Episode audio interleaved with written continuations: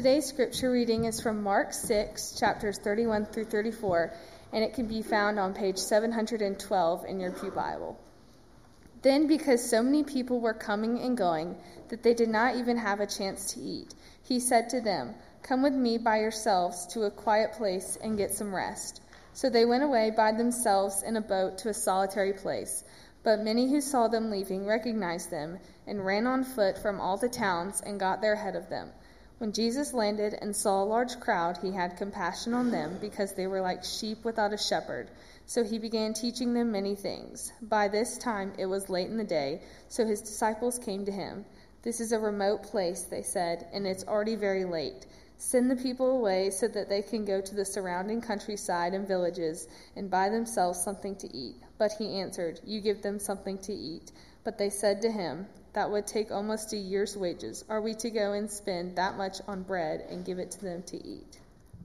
How many loaves do you have? He asked. Go and see.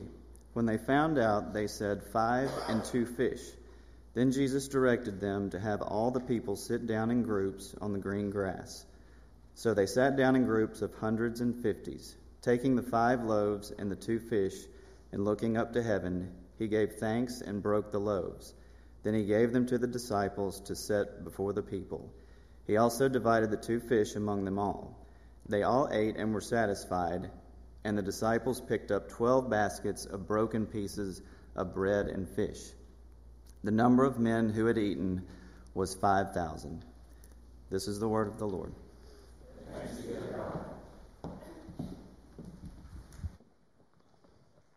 It's been uh, very meaningful for me to be teaching a course on missiology uh, this semester, the study of missions. And it gave me the opportunity to reread a book that uh, I love so much and that was really life giving and transforming for a lot of us when we first read it 10 years ago. It's called The Hole in Our Gospel by Richard Stearns, who's the head of World Vision. And just a powerful, powerful book. And really, out of that, uh, 10 years ago, at least, when we started here as pastor, we started our first uh, theme based on this. And I wonder if anybody would, I know it's been 10 years, but it, it was the whole church. Anybody, can anybody go with this? The whole church taking the whole gospel to the whole world. Thank you, you've made my day. Whole church taking the whole gospel to the whole world. Talking about funding the mission of God, being the hands and feet of the mission of God the whole church taking the whole gospel to the whole world. But often it begs the question with you and me what do we really have that we can give? And, and, does it make a difference? What can we do? Well, the question is based on Mark chapter 6 what have you got? Uh, put better, what do you have?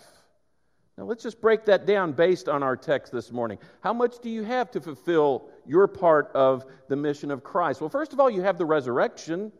Resurrection, that's a pretty good thing.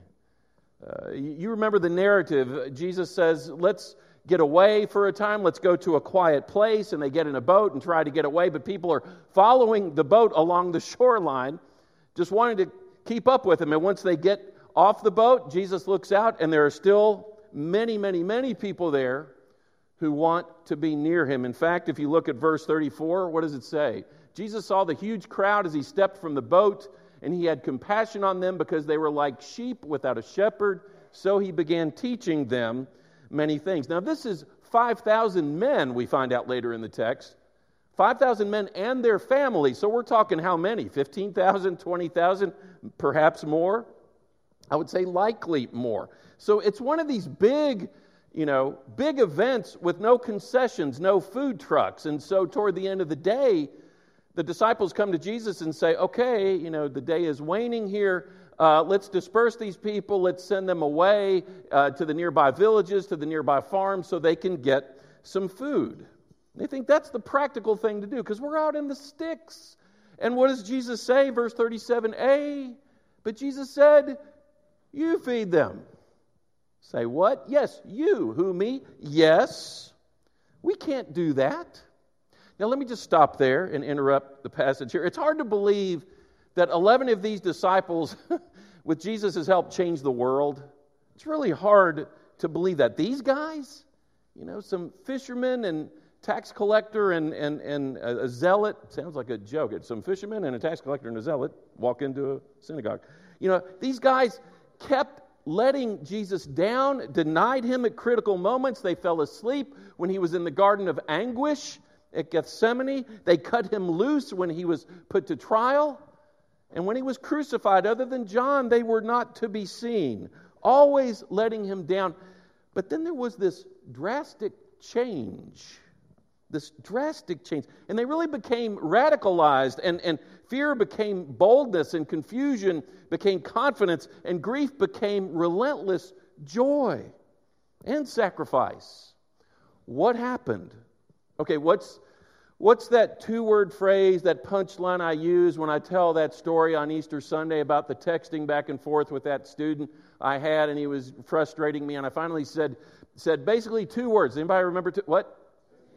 Oh my gosh, okay, yes. Well done. Tomb's empty, which is still, it's become my slogan no matter how bad life is getting, tomb's empty, which is great. And they, think about it, they witnessed that empty tomb. It's always, and we talk about this often, with the, the earliest Jewish polemics, which tried to attack the historicity of the resurrection. The earliest polemicists acknowledge, admit that the tomb was empty. So even there, and that's a great historical evidence for the resurrection of Jesus. But do you know what my favorite one is? My favorite one is the radical change in these 11 guys. Just absolutely incredible how they moved from being such, such cowards to these on fire, audacious apostles. Just incredible. That's my favorite evidence. And not only did they see the empty tomb, they saw him. They saw him and they were changed, and they really did. They, in a sense, changed the world with his help. Now, here's the question Are you willing to be the evidence for the resurrection by living in a changed way yourself? in the same changed way that the disciples were changed. I want you to really think about that. Wolfhart Pannenberg, who's one of the great 20th century and first part of the 21st century theologians, said this The evidence for Jesus' resurrection is so strong that nobody would question it except for two things. First, it is a very unusual event. And second, if you believe it happened, you have to change the way you live. You have to change the way you live. You know, if we really believe the tomb's empty, you know, we're not to live as pre resurrection disciples full of fear and doubt and being once removed from the pains of this world. We're called to be post resurrection disciples, and we have that resurrection. But in order to be post resurrection disciples, we've got to live as a changed people, just as these changed disciples did. Genuinely changed lives. And it'll take you where you wouldn't even expect. I saw Gil Franks. Gil, you were, Gil spoke in my missiology class this last week about lifelink and other stuff, and he killed it. Can I just tell you, he killed it.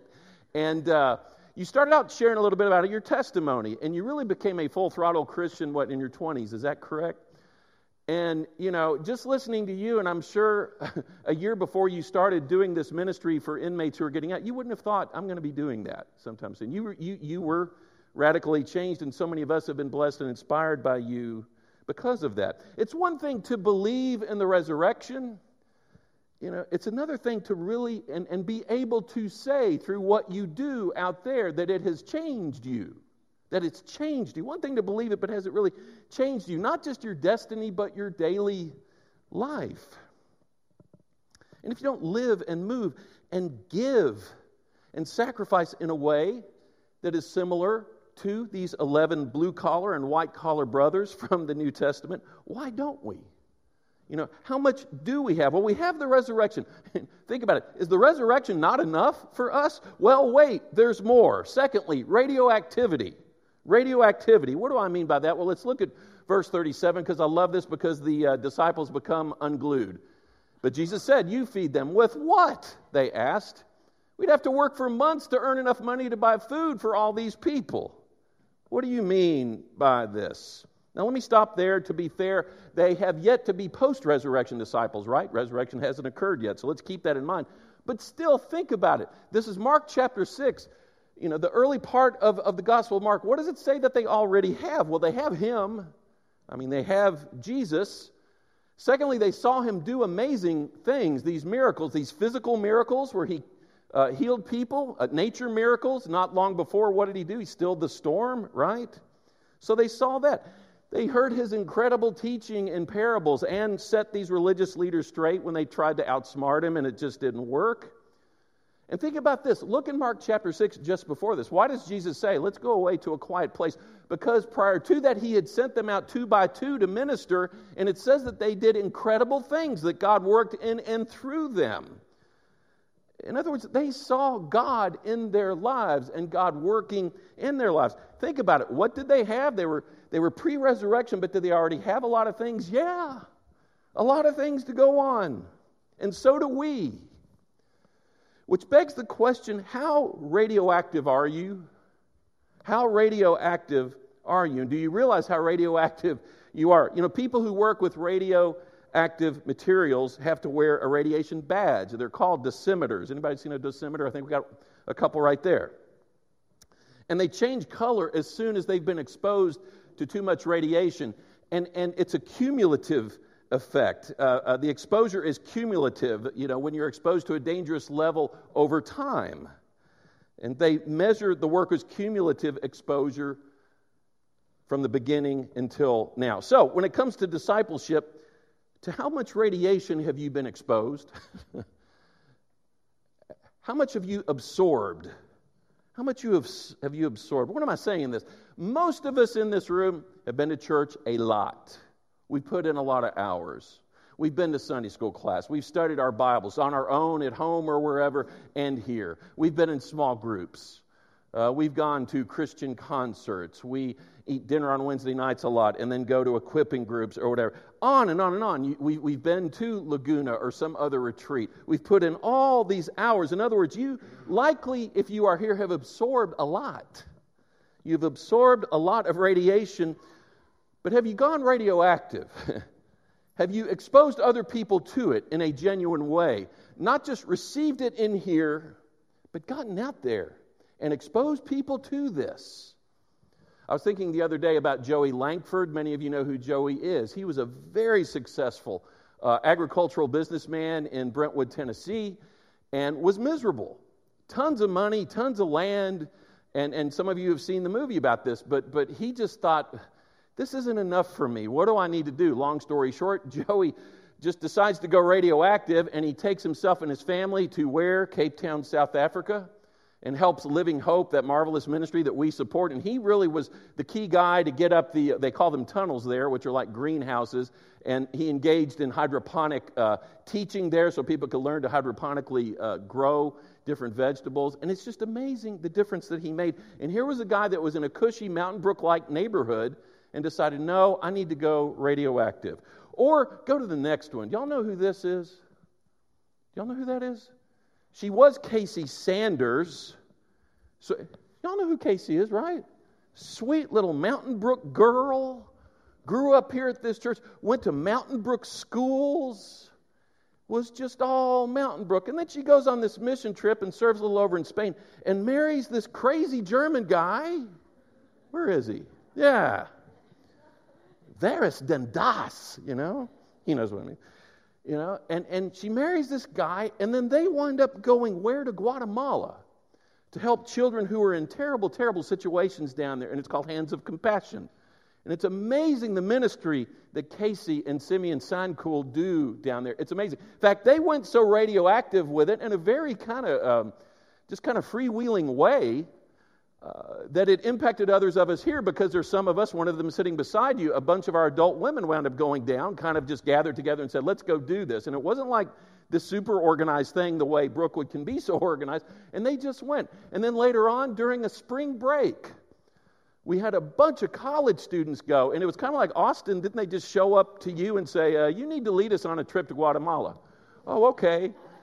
And, and they went. Any, any of the college people here who went on that? It was just incredible. We've got a picture of it up here. You see some of our college folks there. And that's so great when people just go radioactive like that. Taking what you've absorbed here. And think about that with all that we have absorbed, with all what we have been exposed to here. Are we going radioactive out there as we can and shine the radiant light of the gospel to people who so desperately need it? Out there, you know, again, it's, it's another thing. It's, it's one thing to, you know, believe in the resurrection. Another thing to let it change you and take you out there and expose other people to it. Think of all the radioactive hours you've experienced here, this surplus of radioactivity. Okay, that leads us to one more thing. That leads us to one more thing. And I want you to listen to this most of all. We have the resurrection, we have radioactivity, and finally, we have resources. Yeah, you know where I'm going with it. We have resources. In the New Testament, the feeding of the 5,000 is one of the accounts that appears in all four of the Gospels. So it's deemed quite important and it's wonderful. It's Rabbi Jesus teaching us to think about how much we have to give.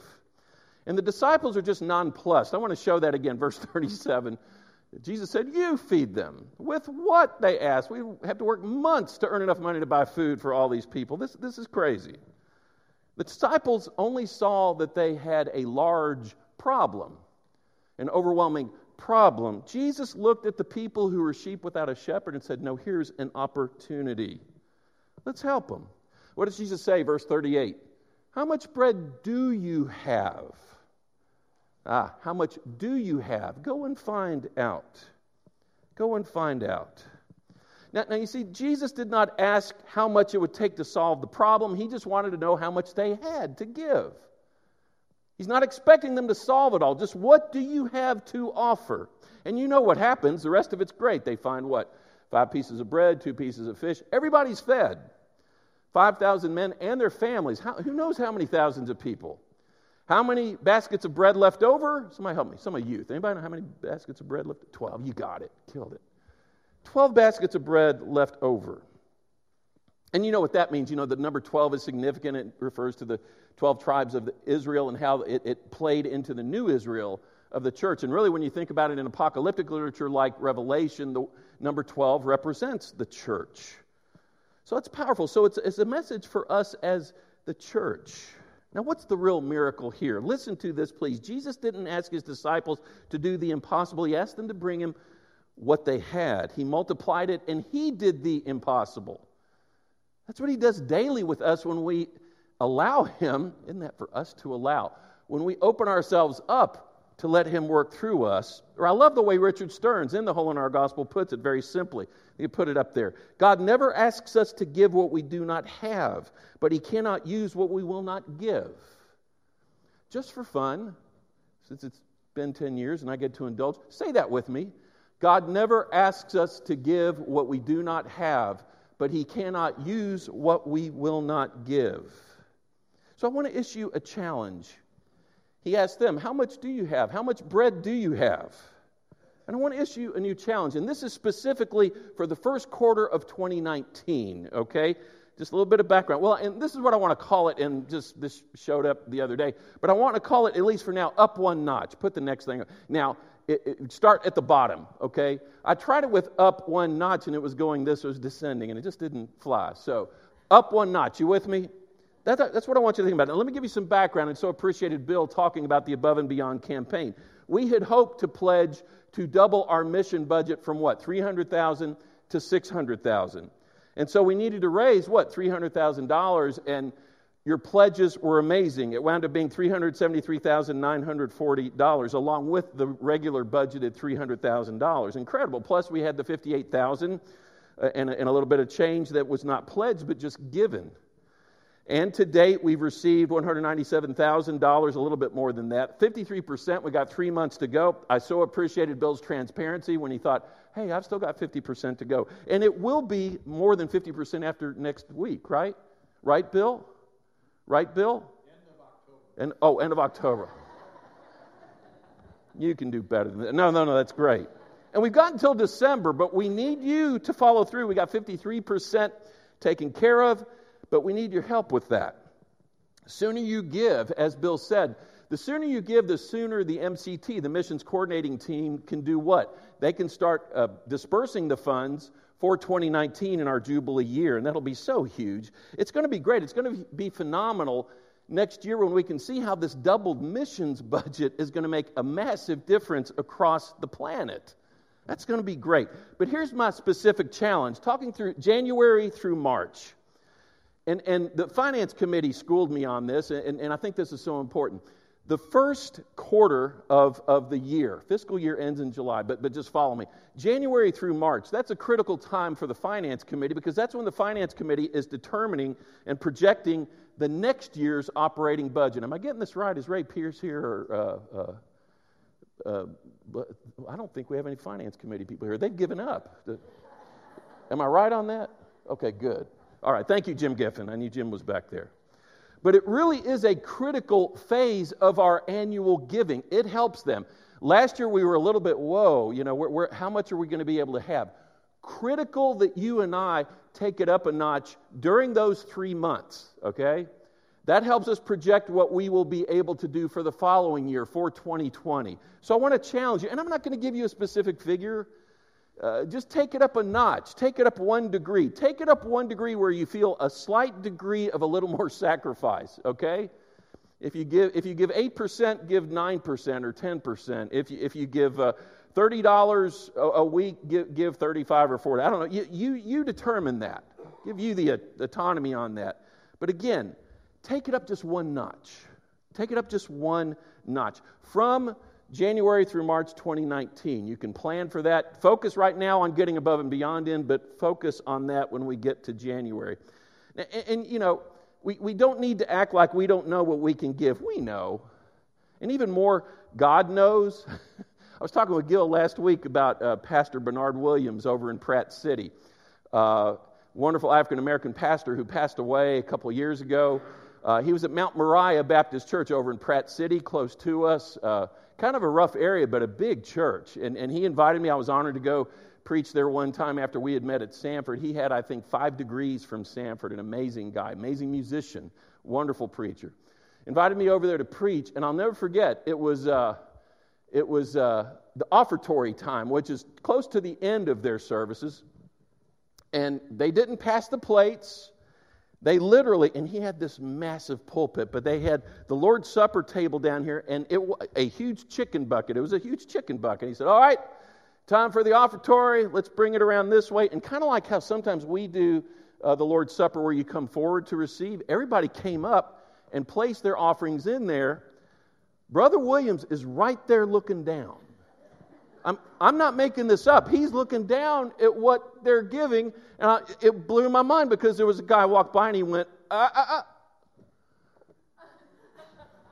And the guy, well, he put a little more in there. And that happened a couple of times. It, it was just the power of his, uh, uh, uh.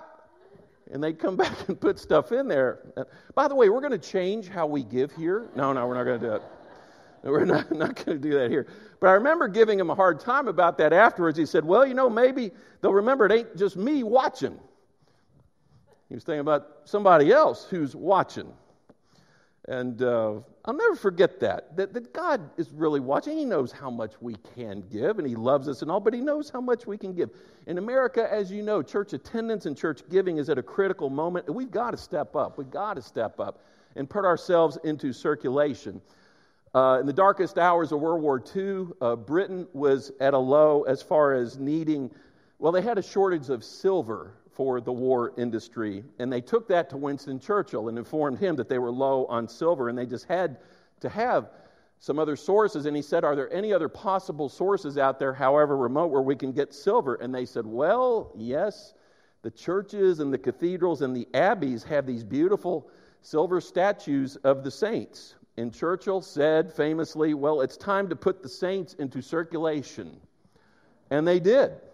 And they did. And it made a massive difference. Well, God is putting the Brookwood saints into circulation, along with, yes, some of our silver, if you will. But how many loaves do you have? How much bread do you have in your basket? And are you willing to give what God desires of you? I just want to close with three common phrases. We've already hit on two of them. You know, we are called to do what? It's the whole church taking the whole gospel to the whole world. Whenever we think about stewardship, let's remember that three word phrase we talked about one year. It's, anybody remember? It's all His. It's all His anyway. It's all His. And more than any other reason, yeah. Tomb's empty. Let's pray. Be with us, O God, in the days to come. You have spoiled us with the riches of your blessings. You've spoiled us with the sacrifice of your Son on the cross that we might not have to face life without you, that we would not have to face spiritual death. So be with us in the days to come and teach us to be better stewards of that which you have given to us. And may we, as beggars who have limped along and suddenly found the best bread of all, may we share that bread as we should with those who so desperately need it. We pray these things in your name. Amen.